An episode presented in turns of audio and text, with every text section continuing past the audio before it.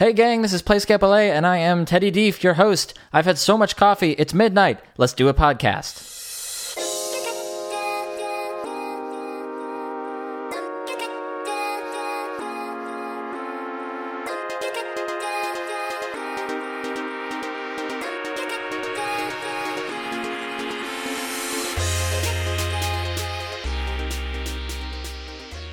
We are in episode two. I officially did one. I'm doing another.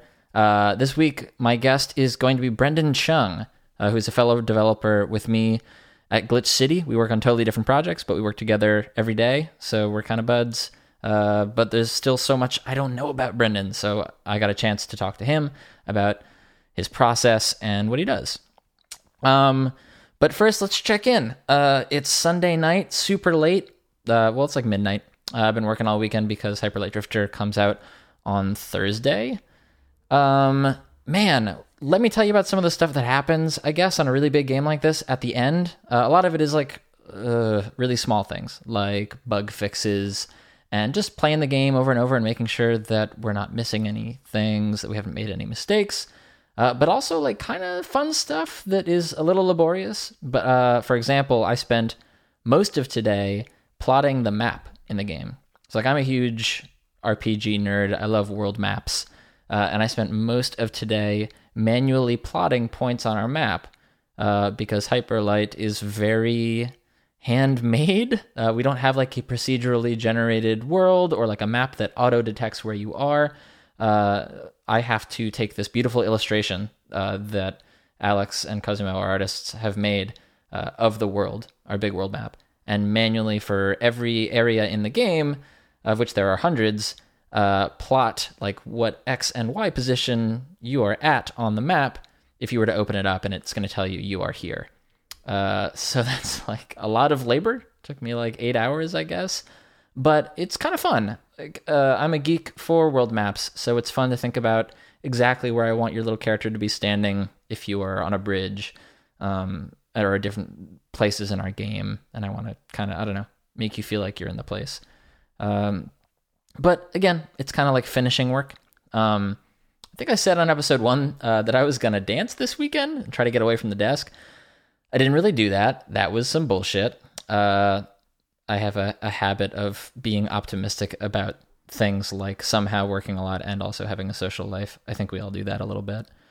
Um, and it's hard, man. Uh, it's hard to work on weekends for me, uh, or at least at night. I tend to work on weekend days because it's something that I do, but for some reason my value system tells me that I'm supposed to be out. Like I just really like uh, going out, going to bars and and clubs and dancing.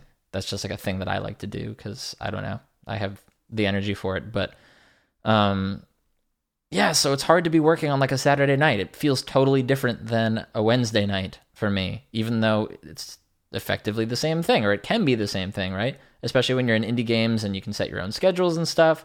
There's still days that feel like you're supposed to be doing something else. So I don't know. Um, uh, great reception to episode one. Thank you for all of you who have listened to the first episode. If you haven't, maybe go back and check it out. Uh, I explain who the hell I am and why I'm doing this, uh, what this podcast is all about.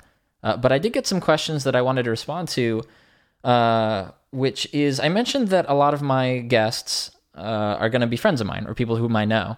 Um, I mentioned this on Twitter to a few people, and I kind of just wanted to talk about that because LA is a really big city. Most cities are pretty big, uh, too big for one person to really get a handle on. So, me and making a podcast about Los Angeles, I have a limited perspective, uh, but I do have a very specific perspective and one that I try to share.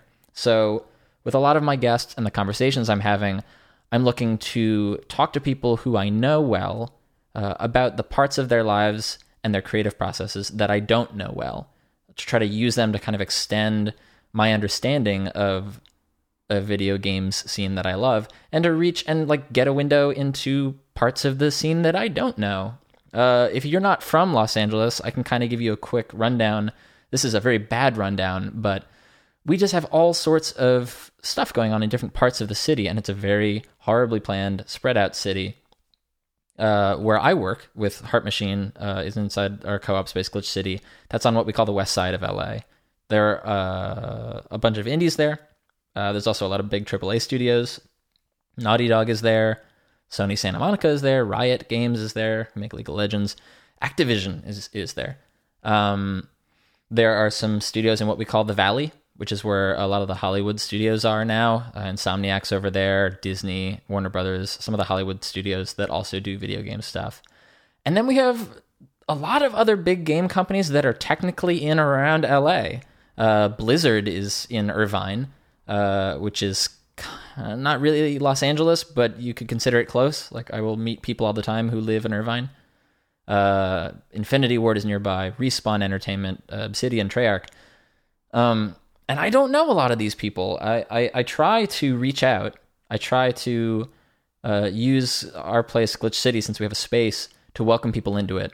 But with a big city like Los Angeles, it's really hard to convince people to come very far. Like I hardly leave my immediate, uh, I don't know, eight mile radius. So we tend to kind of form into our own little bubbles. And we do our best to understand what else is going on. But that is one of the things that's interesting about LA is that there are tons of game developers who uh, I've just never had the opportunity to meet. Like I've never run into someone who works at Respawn. I think I did at the airport once, but that's about it.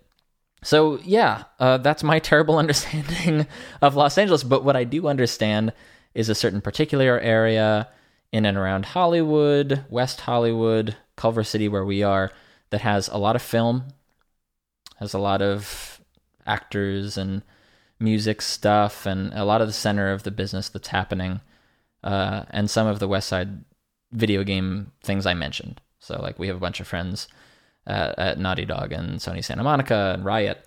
Um, that's sort of our immediate vicinity around the the indies on the West Side. Uh, but if you do live in Los Angeles, please reach out. Um, you can reach me on Twitter at TeddyDief, or you can reach uh, Playscape at idlethumbs.net if you want to send me an email. Uh, yeah. So that's that's a little summary about LA. If anybody has any questions, let me know. Um, but I want to get into sharing the conversation I had with you, uh, or with Brendan Chung, with you. Uh, Brendan Chung, like I said, is an indie developer. He works at Glitch City, which is the studio that houses many game developers uh, who are indies, Heart Machine included. Heart Machine being the studio that I work with on Hyper Light Drifter. Um, Brendan, you might know him as Blendo Games, uh, both on Twitter, and that's just the name of his one man game company. He used to be in AAA. He used to work at Pandemic Studios before they closed, based in Los Angeles. And then he did the indie thing. Uh, he made a bunch of games you may or may not have played, but I would encourage you to. Uh, he made uh, Flotilla and Atom Zombie Smasher, which are both sort of interesting narrative slash strategic games in their own right. Uh, and then he had a couple of games uh, that were more of a first person narrative vein. So he made a very short game called Gravity Bone and a follow up called 30 Flights of Loving, which are both on Steam and, and really wonderful games. Uh, I'm a really big fan of them. And now he's currently working on a game called Quadrilateral Cowboy, which is a sort of first person hacking game. It takes a lot of the first person narrative stuff he does super well and makes it a little bit more systematic because you actually carry around a laptop and write real code to make things happen in a sort of heist scenario. Uh, and it's set in this world he calls 20th century cyberpunk, which is super rad. Uh, Brendan is really interesting to me because uh, he's really well versed in film, which uh, is very fascinating for a game developer to me, especially in Los Angeles. Uh, you can see a lot of his influences uh, in the games he make. He has like a very particular aesthetic, and you'll probably hear me talk to him about that a little bit. But if you play his games, they all sort of uh, he has admitted they take place in sort of the same world. Uh, and Brendan's games just have a he feels like an auteur. Like you know that you're playing a Brendan Chung game. Anyway, uh, I am rambling. I would love for you to hear more from Brendan Chung. So let's do that. Let's get into my conversation with Brendan.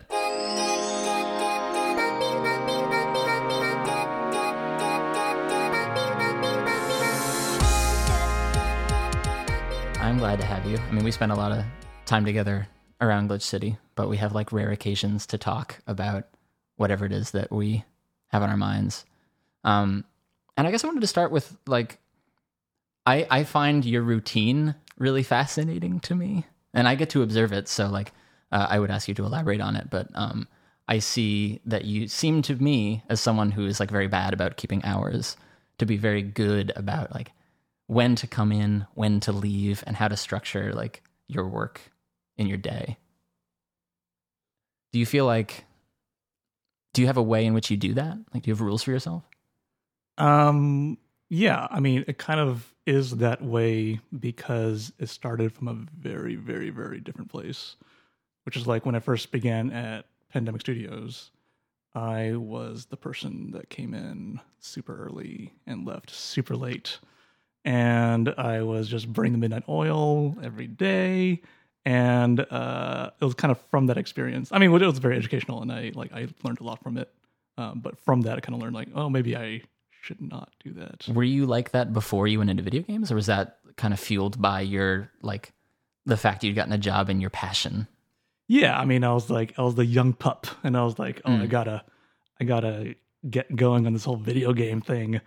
Um, and yeah, I was just like devoting every ounce of my energy to this thing. Um, When you so you spent a number of years in AAA, um, working on, on on a bunch of titles, and then when you went indie, did you like, when you went full time indie? Did you carry that with you? Like when you started indie, did you immediately have really bad habits that you kept through? yeah, so so things came in waves. So when I first began working at Pandemic, I was like pretty awful with my time. And then like, I got really good. I was like, I'm gonna come in like exactly when I should come in. I'm gonna leave exactly when you know the the, the bell rings. Uh, I got you know the exact eight hours, whatever it is. Um, it's like okay, I mean, yeah, I'm really good at doing hours now. You know, I'm not I'm not just like hanging on the office all night long.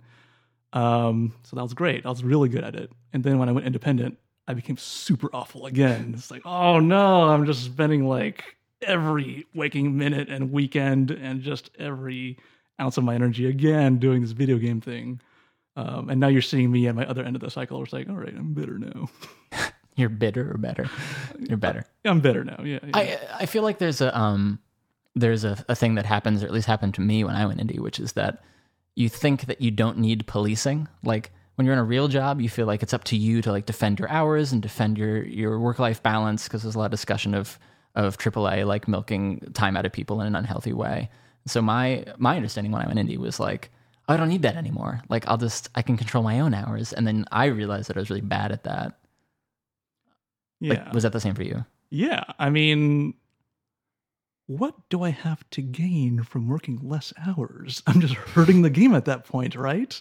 And that was like the mindset I had for a very long time. Like, I am my own boss now. If anything goes wrong, it's my fault. Therefore, every minute that I'm not working on my game or thinking about my game or doing something tangentially related to the game, I am just making the game worse. And so that was kind of like the, the thing that drove me to just destroy my own body.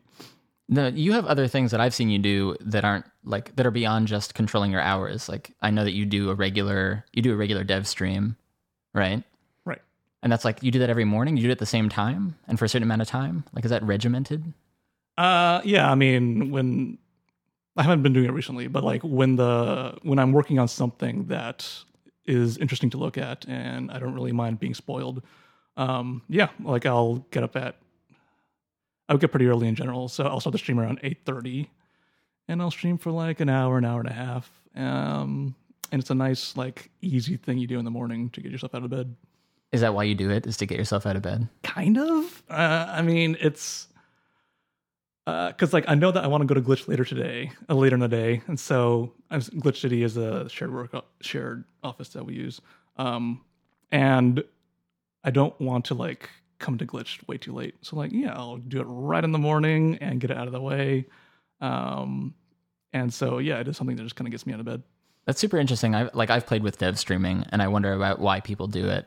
And usually the the impetus for it is like is promotion. It's like, well, I need to stream because streaming is a new thing, and that's how I should promote my game, or it's one of the suite of ways I should promote my game. So did did you start the stream with just the intention of like this is just a hack to get me up and moving, or like did it become that? Uh, it was originally like a promotion thing of like I don't know how to get people to know that I exist, um, and I need a way to do that. So it's like, all right, I'll just do this really low cost stream thing. That's I'm gonna be making a game anyways. Why not just turn the video camera on? Um, but what it ended up becoming was this weird thing where the same people kind of kept popping in. It's like, hey, Brendan, good morning. It's like, hey, how's it going? And we would like, they would, we would start talking, and like the same regulars start coming in and in and again and again and again, and it became this really cool thing where it became much more beneficial for me to develop while live on a camera. It's Mm. like you can't goof off and go to Twitter or read your email. And you have this like super intense two hour period where it's just like you're getting the most work done in your entire life. Like entertain the people with this code you're doing. Kind of. And it's like, it's kind of that thing where I thought they were learning from me, but in fact, I was learning from them. And it's like, it kind of became that because I, the people who came in would always have this different perspective that I would have that I wouldn't have if I was just by myself. So they were actually telling you things that you were picking up. Yeah. And it was awesome. When did you start doing that? Were you doing that? So like I I I know it is like the quadrilateral. Well, I call it the quadrilateral nudecast. I don't know why I do that. Um, but it has another. Does it have a name, or is it just you're streaming? Uh, I don't think it has an official name, just Quadrilateral Cowboy Development. Okay. And were Stream. you did you start the habit of doing this morning stream when you started, or like sometime during QuadCow, or were you doing it previously? No, it was during uh, Quadrilateral Cowboy Development. Okay. So this is interesting. I want to talk about this with you in particular. Like, uh, of the people at Glitch City, um, which which you mentioned already, like, uh, is our shared workspace. Um, I remember coming in, and I, and we started Glitch before before Hyper Light Drifter started. So like, I was uh, at sort of a different perspective at the time, as like a um, I'd made a couple indie games, but I was in a different place, and my perspective was like, oh, Brendan's one of our big dogs. Like Brendan's one, you know what I mean? I mean, uh, in the best sense of the word, like Brendan has made games that are out on Steam that I've played and other people have played. And so like, I, I'm trying, I'm trying to figure out how to ask this because I want to get into this. Like, For the record, I don't consider myself a big dog. yeah, yeah, yeah. I don't, I don't. I don't mean it in like a captain of industry or a mogul or a Lex Luthor in sort of way. I just mean like, um, when you do the cast, like, mm, I don't know. Do you ever feel like? Do you ever feel, um, when you're doing your streams, when you're doing development, or when you're at conferences, like, um, has the feeling changed for you of being independent from when you started releasing things and and you could one could say like you had less notoriety as a developer and now like how has that affected the way you feel about your work and like or, does it Yeah, yeah. I mean, it has changed. Um, I mean, when when when you first start doing something that you've never done before, anything you do is like a miracle. It's like, oh wow, there you have no expectations and you did something. Something is better than nothing, and you did it. Mm. Um, but then once you, at least for me, like once I, I ship uh, a few titles, and I think that now it's kind of different in that I have I have certain expectations for myself now, and other people have certain expectations for me now. Um, I mean, in a way, Quadrilateral Cowboy is a little bit of a response to that, in that I traditionally make very, very short games. And so I thought, you know what, I, I try to not repeat myself over and over again. So instead of making a, instead of making another short game, I'm going to try to do another. I'm going to try to do a longer game and see what happens. Um, I mean, what's happened is that it's taken four years of my life so far, uh, but which was something that I would not have uh, learned otherwise. So I'm I don't have any regrets about doing that. Um, but yeah, I mean, I just now things are different in that now, um, when I do something, I don't, I kind of am not coming from that blank slate Mm. place. Now I'm coming from a place where I'm like, well, I did this before. How am I going to respond to that, or how am I going to um, move on and move on from that? so is that so you're what I hear from that is that like you're striving for variety. I mean, I know there's like you of of developers that I know like have a great like you have a great aesthetic consistency. I remember listening to uh, the podcast interview you, you did with Steve Gaynor when he did Tone Control, which I listened to because I was like, I'm going to do podcasts and I don't want to like retrace other people's footsteps here. Um, but you you guys talked a little bit about like the consistent world that your games take place in and how that's something that you dig. Um, but like you, you're saying that like you strive for variety in terms of the experience you're providing, or like do you feel like an onus to do something different for for what reasons? I think for me, it's important because um, I think it's very easy to get good at doing one thing and to feel kind of trapped into thinking, I'm good at, I'm really good at doing this. It would be really foolish of me to do anything else because that would just be kind of like burning away all the experience. Hmm. Like if I'm really good at making racing games, why would I decide to make a dating sim? Because that's so different from what I've learned from making driving games. Um, and for me, I want to be the person that makes a driving game and then makes a dating sim for the next game because there's something about that that like I don't I my pers- my personal like quest is to just cover every genre and to just like try to see what can I do with this thing. Um, I think partly because for my you know for my own development as a developer, but partly because it's just there's just something funny about it, and you know you can't I can't deny that. I just think it's hilarious to just try doing weird things. So it's funny to you because what you'll produce in different genres is is is like surprisingly unlike what people would expect. Is that where the comedy comes to you from? I don't, I don't, yeah, I don't know. I never really thought about where the funniness comes from. I mean, I think it's kind of like, it's kind of like when you see someone go out of their comfort zone and seeing what they do. Like, I love, I love it when like, um, a newscaster gets a cameo as like a funny role in a movie. And like, oh my god, that's Tom Brokaw, and he's being funny. He's gonna like, I want to see what he does when he tries to be funny and I I can't stop watching. That's like a I'm like a moth to the flame for that. So it's almost like you don't feel like you feel like wherever you started or wherever you have like you've done this sort of like first person narrative thing with Gravity Bone and Thirty Flights and and Quad Cow is a much more mechanical game, but like um you're saying that like you feel like you've been typecast at this point and you want to like break the type. Uh I I feel that that is a very strong danger because like like for me, I grew up my entire life playing um, Doom and Quake and all those first person games. Like I got my um, early experience just making mods and maps for Doom and Quake and Half Life and Duke Nukem 3D. So like first person genre is uh, is incredibly near and dear to my heart. It is buried into my soul, and I love that stuff. Um, and that's kind of why when I first started Blendo Games, I made Flotilla, which is like a third Mm. It's like a turn-based space strategy game, which has absolutely nothing to do with first-person storytelling because I was very scared of like, oh, I don't want to just like, I don't want to dive to the center of the earth of the first-person genre that Mm. hard. I want to at least try different things before I do that. I think that's cool. Like I I I try to do that, but I'm also still trying to claim like my what are my influences and how do I congeal them into what my thing is. But so you but after Flotilla, like, you know, ultimately like you have come back or there was a time where then you kind of pulled back and you did do this first person thing. So did you feel like it was a little too far out of your comfort zone? Or like why did you come then back into first person right after that, do you think?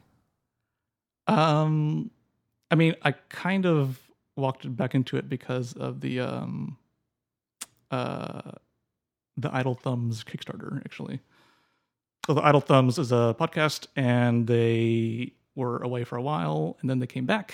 And when they came back, they did a Kickstarter, and one of the rewards for the Kickstarter was a small video game. And so they reached out to me and said, "Hey, Brendan, are you interested in making like a, a small little thing for us for our Kickstarter?"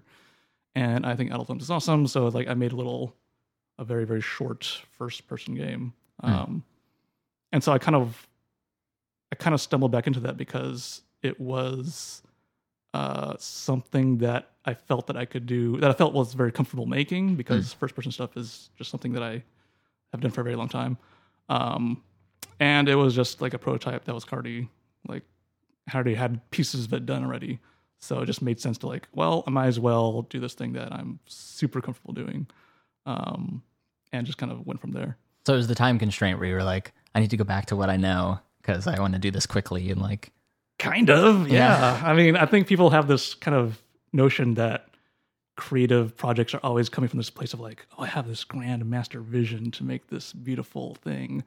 But honestly, a lot of my design decisions are just like, well, because of this technical reason, this is what we're gonna do. Well, that's- what you ship with. That's funny because when we were talking about scheduling, it's uh, it, we were talking about this sort of correction of the idea that you don't have to schedule yourself when you're indie, that you don't have the same problems. But this sounds a lot like the the temptations for big studios to make the same sorts of games. Like the studio that makes Forza keeps making Forza because like that's what they know. And it's funny that like I feel that same thing. Like we're we are finishing Hyper Light Drifter and I'm like, oh, like I don't I don't want to keep making this game, but I'm so good at making this game. yeah, it's a hard temptation, right? Because, like, I mean, purely business wise, you're kind of foolish to not do the same hmm. thing over again. You're kind of like all that accrued institutional knowledge that you've gained, you're just kind of like burn it all away. If you decide to make a dating sim the next game, it's like, well, all right, we're just gonna do that now. Yeah. Is that the di- the the danger of being your own business person? Maybe is that like you put on that hat and you're like, well, like our cash flow would be better if I made another Blendo Games first person narrative thing. Like, do you ever? Did you ever like?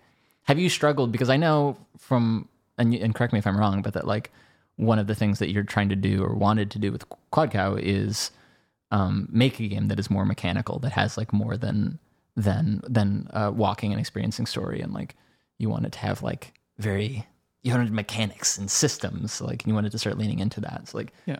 have you doubted that along the way at all? To be like, did it feel like an uphill climb, or how has that process been for you? Yeah, I mean, this is this has been the most difficult project that I've worked on. Um, it is probably not a person that uh, I'm sorry, it is probably not a project that one person should be working on.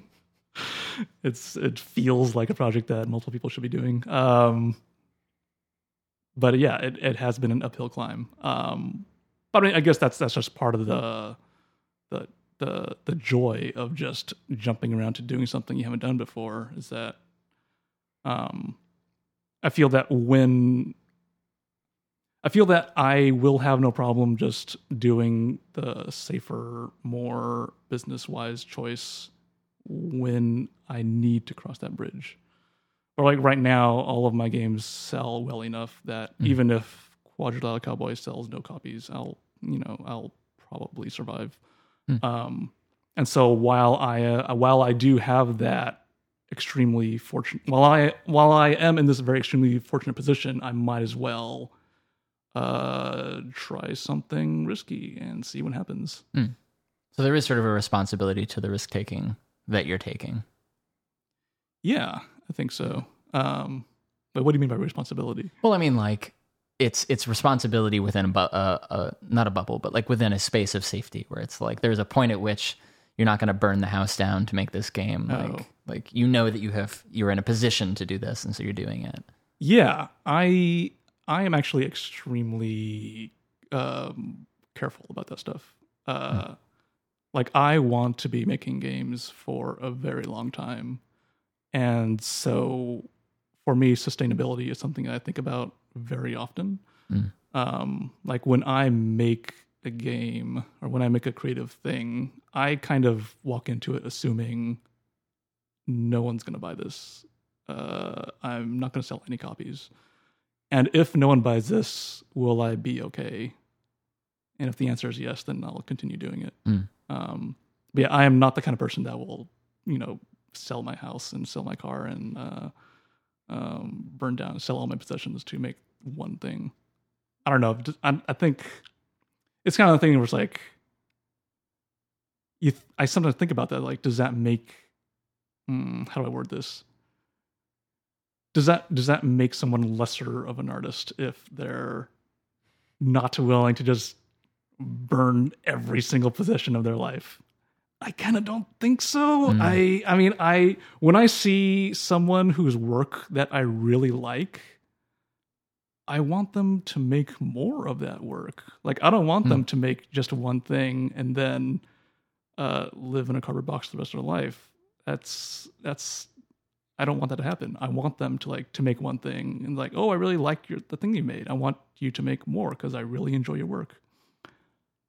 Yeah, well, there's something to like sustainability of work, and and I wonder about that too, because like I often feel like it's easy for, for for probably everybody to feel like I'm not enough of an artist, or like anytime you have an excuse to think of yourself as like a commercial or like uh not not artistic enough that it like starts to pang at you. But but I would agree that like there's a space between yeah, I'm here to take risks, and I could probably may- be making more money doing many other things. Um, but within the sphere that I'm in, like I want to do this. It's funny, like living in Los Angeles, I always hear or I've always heard from like actor friends uh, where like the prospects are very grim. That it's like you wanna, you have to need to act, and if you can picture yourself doing any other career, then you should go do that. You know, there, there's this feeling of like you have to need it, or it's just like you're gonna bail out of this business. It's not gonna work for you, baby and and maybe that's true of games but but i don't know like do you do you have a bailout career uh, I mean, I guess kind of the nice thing about video games is that it kind of like touches so many other fields. Like, there's a lot of art, there's a lot of audio, there's a lot of um, uh, you know writing, there's lots of um, I mean programming. Uh, I mean, programmers are generally speaking, they're never really out of work. There's always a Yeah. demand for programmers. Um, but I mean, I I find it hard to imagine doing that. 'cause I Mm. love video games so much. do you feel like um, this is something i was thinking about recently is that uh, since our medium is relatively new since our industry is pretty new it's hard to find like people whose entire careers you can look at like people who you might respect or idolize or view as an influence on you or an inspiration to you in video games are probably still well in the middle of their careers whereas if you look at other media in our city you see like film and there's people whose entire careers you can look at like hmm. I wonder about that because it's hard to find people to model. Like, do you have anyone who you want to model yourself after in terms of like your suite of works that you do or the sustainability of your work? Or, or is there anyone who's like career trajectory you've looked at in any field and been like, that's that's kind of what I'm going for? Yeah, so the way that I the way that I generally make games is I don't really have a plan going forward. I'll just start I'll prototype something really quick and dirty. I'll see it moving on the screen and that kind of leads to the next thing and next thing, next thing. And that's kind of the way that I treat my career, I think, is that I'll just like I'll just go forward. I'll just do it. But I don't really have this overarching um vision for where things are going, where I'm going to be. Um, so yeah, when when I think about like, are there people whose um, lives that I kind of try to track? I kind of don't think I do because I just kind of, for me, I just kind of like deal with things as they come up. Mm. And you like it that way? I think it's just what I'm used to. That's what's worked so far. Um, so yeah, it's hard to imagine doing otherwise. Yeah, that's interesting. Well, yeah, I mean, you're also very like, um, you're very unique in that, or not very unique, but like, you are unique. Uh, you work solo, almost predominantly solo. So, like, how is is that a struggle for you? And like, are you tempted to go bigger? You and I've talked about this a little bit before because like I'm always tempted to grow. I'm always tempted to work with bigger teams, and you seem very satisfied working solo and like that's something that you like but like what are there ways that that grows difficult for you Yeah, I mean, definitely. Um, I think I did. I mean, I started that way because it's just on a business level, it's just easier to just deal with yourself and not with other people. Mm. It's cheaper. There's less communication overhead. You just start moving really quickly. Um, and I think that I've kind of gotten used to it, and I liked it a lot. Um, but then at some point, uh, Quadrilateral Cowboy got a bit too big for me to handle. So I brought in um, one of our Glitch City guys, uh, Tynan Wales. Um, he's now working with Steve Gaynor and the Fullbright crew on Tacoma. But yeah, we worked, Tynan and I worked together for about six months on Quadrilateral Cowboy. And that experience was really uh, eye opening because, like, I was I was pretty adamant. I'm like, oh, I'm just going to do stuff myself. I like doing it. I have total control over what I do. Um, but bringing in another person, um, especially Tynan, who's like, he and I are very much on the same wavelength on design and aesthetics and things like that. And it was this experience where it's like, oh my God, we can do so much and just everything feels possible. And like, you're not, you're not two people.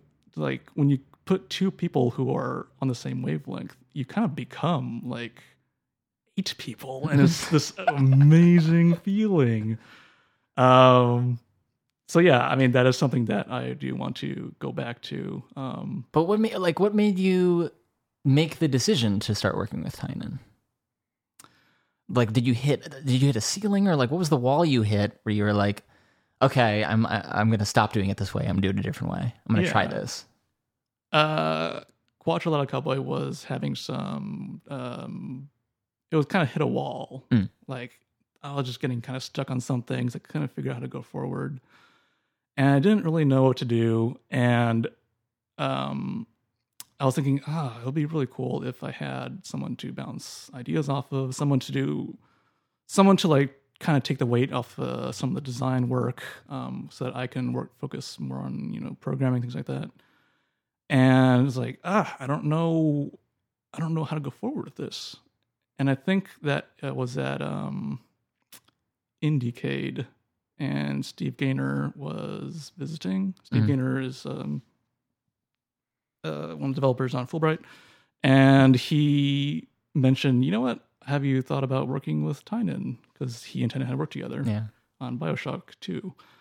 And uh and I realized, oh my god, Tynan would be awesome for this project. And he's right at Glitch City also. So this all Yeah. just lines up. Um so yeah, it, I just I just hit that wall and it was getting another person was kind of the perfect way to get out of that hole. It was super cool from my perspective seeing that happen. Because, like I remember the you guys like announced it one day. I don't remember the circumstance, but it, it like it was tantamount. It felt like uh felt like a like an engagement announcement. It was like everyone, there's an announcement uh starting today. Like Tynan and I will be working together, and everyone's like, "Oh, congratulations! This is so wonderful." Yeah, I remember it. It was great. So it. so did um so you guys like time was a glitch and you guys knew each other already. Um so what became like your your work habit together? Like what what did you have to change when you went from solo Brendon you went from Lone Ranger to Lone Rangers? Yeah, uh, it was a. Uh, so the engine that we're using to make our game is the Doom Three engine. Of course. Uh, the Doom Three engine is from 2006, and it's it's pretty old. And so it's well, first of all, it's amazing, and I recommend everyone uses it because it's really good. Um, it's a free open source engine. It's really good, uh, but it is pretty old, and so the documentation and support for it is, is has been whittled down pretty hard. Mm. Um, so definitely bringing on another person is very much a process of uh, uh, of like you, I think I had this vision like, oh, we're just going to start running immediately, just Yeah. start cranking out levels. Like, no, it's like you got to like. There's a lot to learn, and making levels is very difficult. Um, so there's a lot of learning about how to use tech. Um, there was a lot of uh, I think what worked the best for us was that um, so Tynan he took the bus into work. So he was just sitting on a bus for like maybe half an hour or so. And whenever he was sitting on the bus, he would write notes in his notebook of like, Mm. Wouldn't it be funny if Quadrilateral Cowboy had da da da? And then basically he'd come in with basically gold just written on his page. And I would like, oh my God. And he would always preface this with saying, like, well, Brendon, don't do this idea. but And that's when you know you should do it. exactly, Like, yeah. that's like, oh yeah, um, because like so much, so much design meetings would become all about like you start talking about stuff or you know, and, you know talking about design and like how we should implement things. Yeah. but then like maybe three quarters of the way in you just like you kind of like get tired and you, you start getting kind of loopy and kind of punchy. It's like wouldn't it be awesome if you know we did this where you see the camera and like you know it's a third person camera but you actually see it.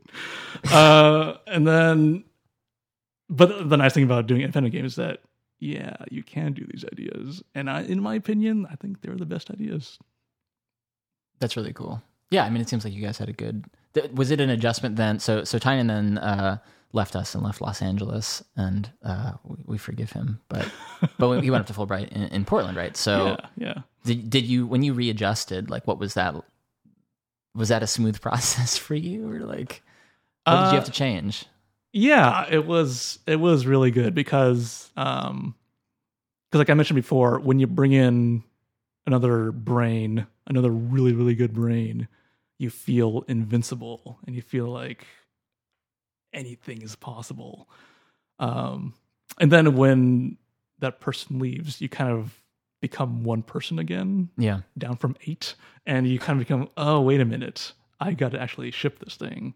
And so it kind of like, um, all the stuff that was developed, it kind of crystallizes down into, all right, here's what we can actually really do and what we cannot do.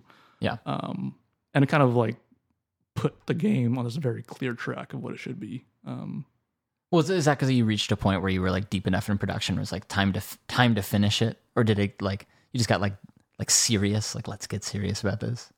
Uh, I think I think for me, what were the way that I can tell when a game is kind of like uh, feels done is when just enough. Uh, it just kind of reaches a point where you'll play through it, and it just kind of like you just kind of feel it. It's like, well, it feels like this feels like a complete experience now. Hmm. Um, there's enough like art assets and textures and design and levels that it just feels like an experience. Um, and so by that time, the framework of the game had just been enough work had been done mm. that it just felt like okay, I could see someone playing this thing. So it's like yeah, it feels to me like an like it's an uncanny valley between this is a shitty prototype that I made that I like and that can be a video game, but it's totally not a video game. And anytime someone plays it, I have to hold their hand into like this is this is a video game that somebody made. It just happens to be me, and now I just have to like finish do whatever it means to finish it. Yeah, yeah. I mean, games exist as an amorphous blob for a very, very long time. for mo- for most of the time. Man, I remember. So okay, uh, I'm gonna I'm gonna steal your wisdom for me, like in a really selfish way. So we're finishing Hyper Light, and we're close, and I feel every day like I have no fucking idea if this is going to be good. Uh, or w- like where it's at, if it makes any sense. And we've had people play it. You always have people playing it and stuff. But it reminds me of when I first moved to Los Angeles. I did what you should do when you're in Los Angeles. So I went to a screening of Forrest Gump. Not everyone needs to go to a screening of Forrest Gump, but you go to screenings here. It's like a thing. Um, and there was an interview. It was a Q and A afterwards with uh, the director Bob Zemeckis and Tom Hanks, and they were both there. And somebody asked them like, "When did you know that it was going to be like Forrest Gump?" And they're like, "We had no idea until like weeks after release." Where like reviews were coming in and people were watching it, that it was like resonating with people. Like you've been through the release process uh, more times than I have. I've done it a couple times, but like, do you like? Do you just ever know? Do you just ever know if if it's good before it's out? I mean, I something I ask other creative people always is like, um, do you actually enjoy the work that you make? Mm.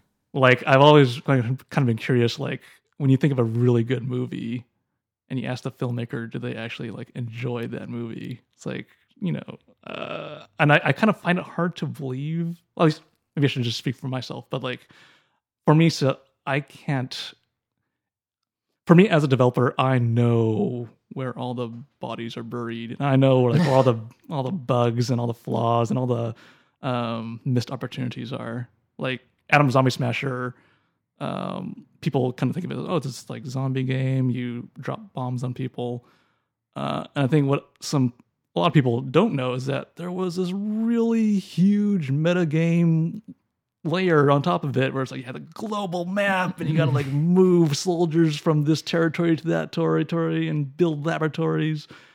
And it was just scrapped like wholesale. And so when i see atom zombie smasher i think oh it's that game where i totally screwed up the metagame. Yeah. but no one knows that. Well, i mean until now but, But, yeah. but like you've got to like what's the point where so I would argue like uh for me like 30 flights is like a beautiful experience. And like enough people have probably said very positive things to you where like at some point you have to internalize well like I can't see through the bodies like strewn across the battlefield of development but but it worked for them.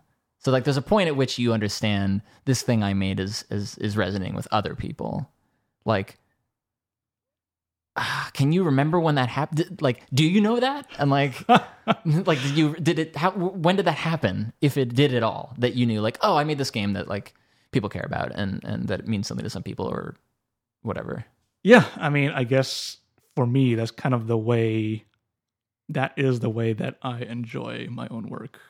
Um, it's not through myself; it's through other people. And so when someone else says like, "Oh yeah, I I liked um, Pretty Much Loving. That was really fun," um, that is the only enjoyment that I can get from that work. Um, I mean, I mean, when you make something, it's it's hugely uh, great as a developer. It's like you learn a lot, um, but it's a process of kind of like, oh, you you made this thing, you kind of birthed it out, and you threw it into the world, into the wild, um, and so it can be hard to see where the goodness is in it. Um, Mm. But for me, it's when other people kind of approach me. It's like, oh yeah, that was really cool. Um, I get a lot, I get a lot out of that. have you ever had the opposite like have you ever had the opposite where it's like you make some maybe this is like earlier in your career like you make something and you think like people are gonna dig it and then they don't because i because i feel like the, the adage is like oh you always like you know oh don't self-loathe like people people will appreciate your work if you're doing good work and like um i wonder i don't know i'm trying to think if i have but like have you have you had something like, at any stage where you're like this is cool and then you're like oh the opposite thing Yeah, when I was really young, I was making Doom maps. I thought I was amazing. This was like 1995 or something. It's like, oh my god, I'm because at that time I was, I think, elementary school, but I was trying to do like storytelling stuff in mm-hmm. first person games. I was like, oh my god, I'm gonna make this really cool sequence where uh, you pry open a door with a crowbar. Um, and it's like no one's done crowbars before. this is gonna blow their minds. Um, but then what happened when like the actual implementation of it was you go up to the door and you press the use button on it and the door opens up. Yeah. It's like, oh my god, this and like people are like, oh, this feel, kind of feels like a bug. Does it really feel right? It's like, oh no, don't you? And I was like, okay, well, okay. I guess I'm not the genius that I thought it was. There's a, That's- like a fine. there's like a point in the curve of getting better at something, right? Where you like realize that you're not as good as you think you Yeah, are. I think so. So okay, wait, I want to step back because Mm-hmm. like I am very curious. Uh, I want to like dig into your your habits a little bit more. Like, what's do you have a routine? Do you have a daily routine, or don't you? And like, what is it like? What time are you up? Start start like there. Like, what do you do? Yeah. Yeah. Um, yeah, I kind of have a routine. Um, I get up around you know, somewhere between seven and eight. Um, not because I want to, because my body just won't let me sleep Ah, until later. You're one of those. I'm one of those people. Uh, and then I'll, you know, do, do email or maybe play a game for a couple hours, maybe. Mm. Um, then go to Glitch City. What time? Uh, what time? Where are we now? Yeah, maybe around. I'll, I'll ride my bike to Glitch City around eleven thirty or so. So like a half hour bike ride. Okay. Um. Uh. Yeah. Do some work. Lunch around twelve forty. And here's where it gets important: Mm. is that you got to take your afternoon nap around uh 3 p.m. or so. Okay. Yeah, it's a post lunch nap. Um, So that's like a that's a rule for you. Do you always do nap? Is that like I'm big on naps. I think they're very important. Um, I think they're fantastic for like if you are stuck on a problem. I think the best thing you could do is either a take a walk, take a shower, or take a nap. ooh? And for me, I can't take a shower and walking kind of hard outside sometimes. So I'm saying, all right, I'm gonna do the nap. You're forced to take a nap. So I would take a shower at work, but there's no Yeah, that'd be great. there's no appropriate place for me to shower. It'll be frowned upon. Yeah. Okay. Okay. And then so you're there, so you're getting in like at the same time ish. You've played some video games, you've done your stream. Mhm. Um when do you when do you call it? When do you decide the day's over? Um, I'll add one more thing. You got to have your afternoon orange also. you have a bag of oranges around 4 or 5 p.m. Um, but for calling the day, it's around uh, somewhere between 6 and 7. Okay. And then you just so I love this about you. Yeah. You just leave. What's the alternative? I don't know. I don't know. Like like uh, you you just like uh, like it's sort of the the whole self management thing. Like I kind of know when I want to leave, but maybe I won't, and then like I'll kind of linger, and then eventually just get up and go. You seem like it's just like check the watch, close the laptop, put it away, and then I don't know you're leaving until you're like you go goodbye everybody, and then you just just gone. yeah. what like is that because you hit a wall or is that because of like a regimen is that like i need to I should stop I think things are easier when you take the decision making process out of it. Hmm. Um, like if you don't need to figure out when to leave, it's much easier to leave because you just, well, it's so and so time. It's time to go, and that's it. Like there is no thought process, and it's just easier to do it that way. I think. like producing yourself sort of Yeah, it's just making a hard rule. It's like um, it's kind of like we, we talk about Pomodoro Mhm. technique sometimes. Pomodoro is this thing where uh, it's this working technique where you work for 30 minutes, and during those 30 minutes, you cannot do anything else but work. Like you can't check your email, no Twitter, no TV, no uh, fooling around, nothing. You just do nothing but work. And then once the 30 minutes hits, then you do five minutes of, you know, all your goofing off. Um, and for me, what I like about that is that there is no decision making process. There is no decision making like, should I work or should I check my email? It's like, no, Mm. there's nothing like that. You just do nothing but work. Stop deciding. There is no deciding. You just do nothing but work. And so for me, like when I leave work, it's just like, well, it's so and so time. I don't want to think about whether I want to leave or stay. So I'm just going to go. did that get better for you when glitch city came to be in your life like before that were you working at home or would you do the same sort of regiment at like a coffee shop or something I was working from home, and for me, I it worked okay for about um I don't know three years or so. Mm. But then, like around the three year mark, ooh, it got really bad. I was just not seeing sunlight for long amounts of time. I was losing track of what day it was. ooh okay I'd go for like board game nights, and they say like, "Oh, Brendon, it's it's, not Wednesday, it's Tuesday." It's like, "Oh God, this is bad." i have the internet and i couldn't even tell uh, so getting Glitch City was definitely Yeah. very important for getting out of that. So okay, you leave Glitch City at whatever six or seven or whatever. You get on your bike. You go home. Then what do you do? do you have like a regimented? Do you have like a regimented home life? Uh, no. Okay. No. You know, I'll go take a class. I'll go work on some side project. I'll go cook something. But yeah, not, I don't really have a schedule after that. What are your like? What are like your side things? Like I don't want to say hobbies, Uh huh. but maybe hobbies. Like what? What is your non video game making stuff in your like in your day in that's a regular thing for you? Yeah. Uh, this is actually something that I struggled with uh, for a while, and I guess to some extent I'm still struggling with. Is that um, video games was my hobby Yeah. for a pretty good chunk of my life, um, ever since like elementary school. I would make you know mods and maps for things, um, and then once I started working full time at Pandemic, I was still trying to do games as a hobby Mm-hmm. and it kind of destroyed me because you cannot i learned the hard way that you cannot have a day job and a hobby be the same activity as much as I wanted it to work, I just just was destroying myself. Like what happened? I kind of stopped liking video games for about six months. Uh, like I, once I realized that my day job was my hobby, I like, oh, video games. There's something about that relationship where once the thing that you love is something that you do for a career uh, or for your paycheck, um, the relationship kind of gets flipped somehow. I Mhm. don't quite know how to explain it. Um, but yeah, that was that was very uh, that was a very strange experience. Um, but in terms of uh, I think what I do now, it's kind of like uh, a lot of like I take a lot of drawing classes.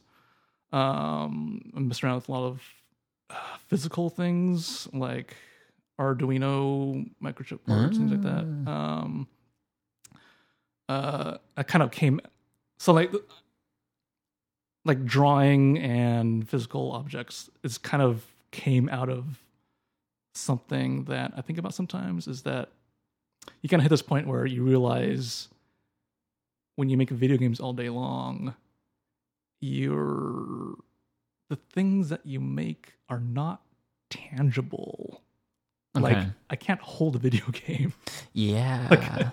and it kind of when you when you think i think when you think about it for too long it kind of makes me flip out because like oh my god everything i do is just digital bits that exist that don't you can't see they're so all just like yeah, so you seek out like something physical as a balance to that then. yeah yeah i think so it kind of just organically happened but yeah Okay.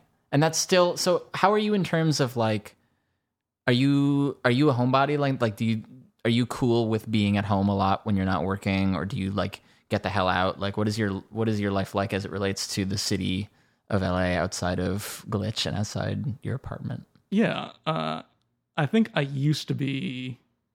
I think I am a homebody, but I think I used to be much more of a homebody before Glitch City. when I say much more, I mean like magnitudes more. Um, but yeah, uh, having kind of a, a community of friends has really uh, been beneficial for me. I feel. do you interact with people like I actually this is something i i'm curious about with everyone because i don't even always understand it myself but it's like who are you like are your closest friends video game people? Do you like or who is it that you are like that is a big part of your life that is or is not in games? And like what is i don't know what's that circle of people like for you? What's your constellation of of Yeah. human beings? Uh, yeah, I mean, for me, I I've spent um, a lot of years working in video games. So for me, like all the people that are close to me are people that I know from my video game life, um, either from my days working in the pandemic or people at Glitch City nowadays. Um, so yeah, I mean, uh, yeah, video game people definitely. is that does that fold back into the like does it feel dangerous to you like does it does it feel like more video games or is it like i mean i think that people are not only what they make of course so it's not like well i can't talk to video game people because i am a video game person i make video games all day and these people are just video games to me but i mean like is that something you think about like at all i mean i think about that sometimes especially in la because like there's this idea that like there's a big city out there and there's so many things happening and there's different types of people doing different things and like Yeah. I don't know. Do you feel that pressure to diversify? No, definitely. Um, I think that there is this kind of, um, I mean, it kind of becomes you kind of risk entering the echo chamber, right? Yeah. Where it's like the things that I believe will just further get ingrained even deeper and deeper and deeper if I just hang out with the people who are on the same wavelength as I am. Um, and I think that there is like a certain, uh, I can see that going in a bad way. Um, if you like dive really, really deep into that. Mm. Yeah, I can see that. Well, it seems like you when when you have organized activities that uh with with people that they're not like let's they're not all let's play video games. Right. Yeah. Yeah. I have a, a deep love for film, so I, I try to do as many movie nights as we can. Yes, you recently made us watch. Oh, what was the what did we just watch? Dancer in the Dark.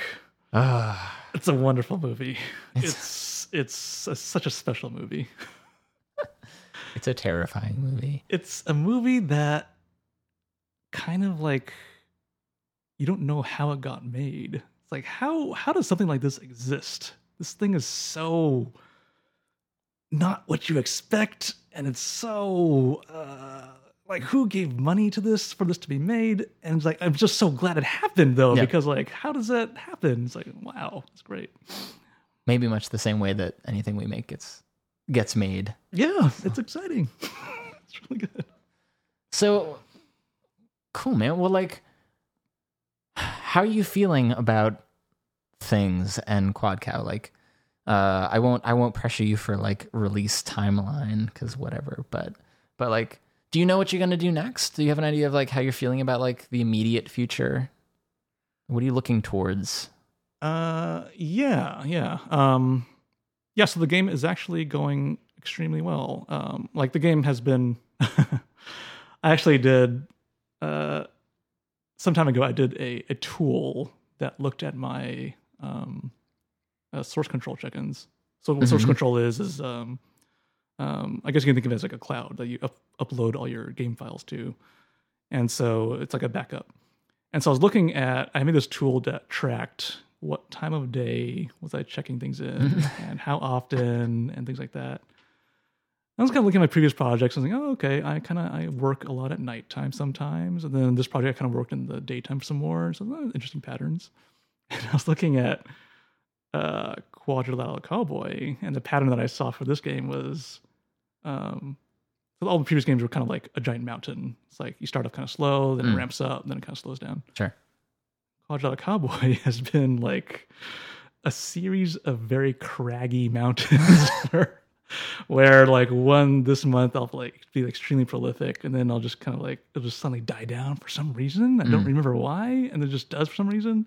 And then it'll just suddenly pick up again and become like really intense and then it'll stop again. Just really stop and go traffic.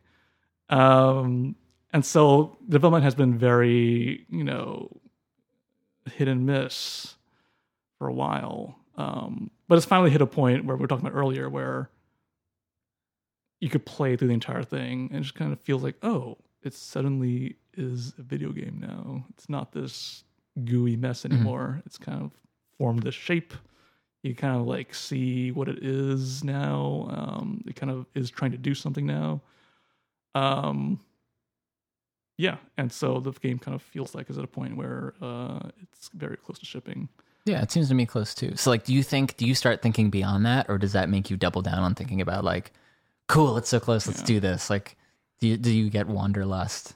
I I'm actually pretty bad at um uh keeping my wanderlust in check. So what I have is this Google document of Uh-huh. I don't know the number, but it must be like 200 stupid game ideas that I want to do before I die. And I'll just I just can't stop writing this stupid document. It just keeps growing all the time. Um so for me, I always have like several projects that I want to do next. Mhm. Uh, so I'm pretty bad at that actually.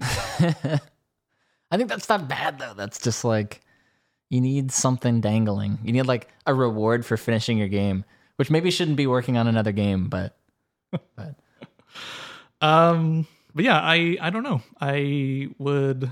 I have some game ideas I want to do. I have some non-game things that I would love to. Well, we'll see how Quadrilateral Cowboy does. If it gives me time to do other things, I would love to do that also, besides just video games. But do you we'll think see. do you think you would ever like just stop making games and do another thing? Like would you become a filmmaker? Would you just pivot for lack of a much better word? Uh, yeah, I I I do love film. I Mhm. studied film in college. I have a deep love and appreciation for just watching movies all the time. Um, I think what what kind of, I mean, I love video games also, and what kind of scared me off of film was I had this realization that I don't know what to do with a film after I've made it. What do you mean? Oh, like, how to like how to sell it? Like how do I feed myself? And how do I put a Oh. roof over my head? Because video games, like, oh, okay, you put it online, Mm. and people's you know they put credit card information into a form on the website, and uh, I get to eat food. But then like a movie, like how do I? I made this thing. What do I do with it? And that's kind of the thing that I have with a lot of creative things. Like how do I? How do I? You know, make a living off of this thing? Yeah. Um, I mean, money is not the most important part of a creative endeavor, but for me, it's like I want to be able to make a living. I want to, you know, live comfortably. You want a foot planted in the idea that you like that you'll be able to finish it and that you'll be able to do the next thing. Yes. Yeah. Yeah. Yeah. definitely. Um, and so for me, like, well, video games make sense. Um, I love doing it, and I know how to make a living off of it, and that's like the Venn diagram that I've been looking for. Yeah. Well, that's cool. I mean, I'm looking forward to Quad Cow. I'm looking forward to a, a maybe someday a film by Brendon Chung or Blendo Films or whatever. I think you can do it.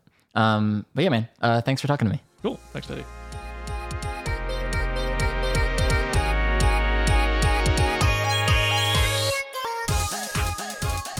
And yeah, that's Brendon. Uh, I'm really glad that I got to talk to Brendon around this time in my life and sit down and do that because you can kind of tell from him he just feels, you know, I know nobody has it together, but he always seems so composed and so on top of stuff. He feels like such a like a real grown up in the best way. Uh, and I always love spending time with him because he has like a very grounding quality when you're around him, and I think that comes through in the conversation. I hope. Um, so yeah, uh, I will talk to you, gang, later this week. Uh, another episode coming later this week on uh, Thursday morning, which is the same day that Hyper Light Drifter comes out. So, oh, we are going to be working. Um, but uh, yeah, we send out copies to the press very soon, which means the game kinda will be done. But then we'll probably just do a few more sanity checks uh and we just yeah at this point we're just crossing our fingers occasionally having weird conversations about what people will say about the game what they'll notice what they won't notice uh, which is sort of a fool's errand because we don't know. This game is i think pretty big uh, for better or for worse. Um, i'm a huge proponent of valuing people's time so it's not bloated it's not too big. Like i as someone who makes content for the internet this podcast included uh, i don't want to take up too much of your time because i know how fucking important time is it's the most important thing that you have uh, and even as i'm recording this right now i'm staring at my timer being like oh man i don't want to take too many minutes for the outro because these people have to get back to whatever they're doing or get on to the next podcast in their queue of endless podcast episodes that they have on their app.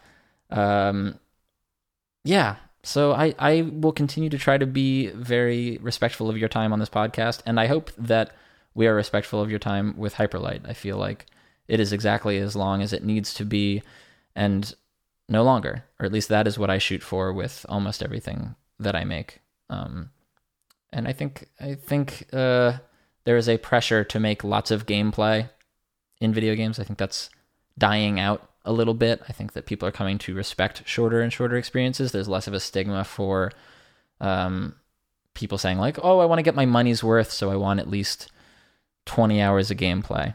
Um, I think that's still something we fight against. Video games are still very much positioned as a product. I won't go into that, but yeah, I uh, I'm a proponent of things being as long as they need to be. Uh, so, in the spirit of that, uh, I'm gonna shut up and let you get back to your lives. Uh, I want to thank again Chris Remo who gave me the rundown on how to publish this podcast. So now we are officially up and running uh, with me recording and publishing all by myself. Uh, thanks again to Jake Rodkin and Li- Lily Nishida for the art uh, for the show, and to Omniboy for letting me use his music on the show. Uh, if you're wondering, people have been asking, Omniboy's track "Jolly Pop" is is what I use on the show here. And we are done. Uh, if you want to contact me, ask questions, say I'm doing okay or not okay for whatever reasons, uh, if there's anyone you would like to see me talk to, I will do my best to talk to them on the show. Uh, you can email me at playscape at idlethumbs.net, or you can tweet at me at Teddy Dief, T E D D Y D I E F. You can also tweet at Brendon Chung at Blendo Games on Twitter. That is the show. Uh, you guys are so awesome. Thank you for your support. I will talk to you in a few days. Bye.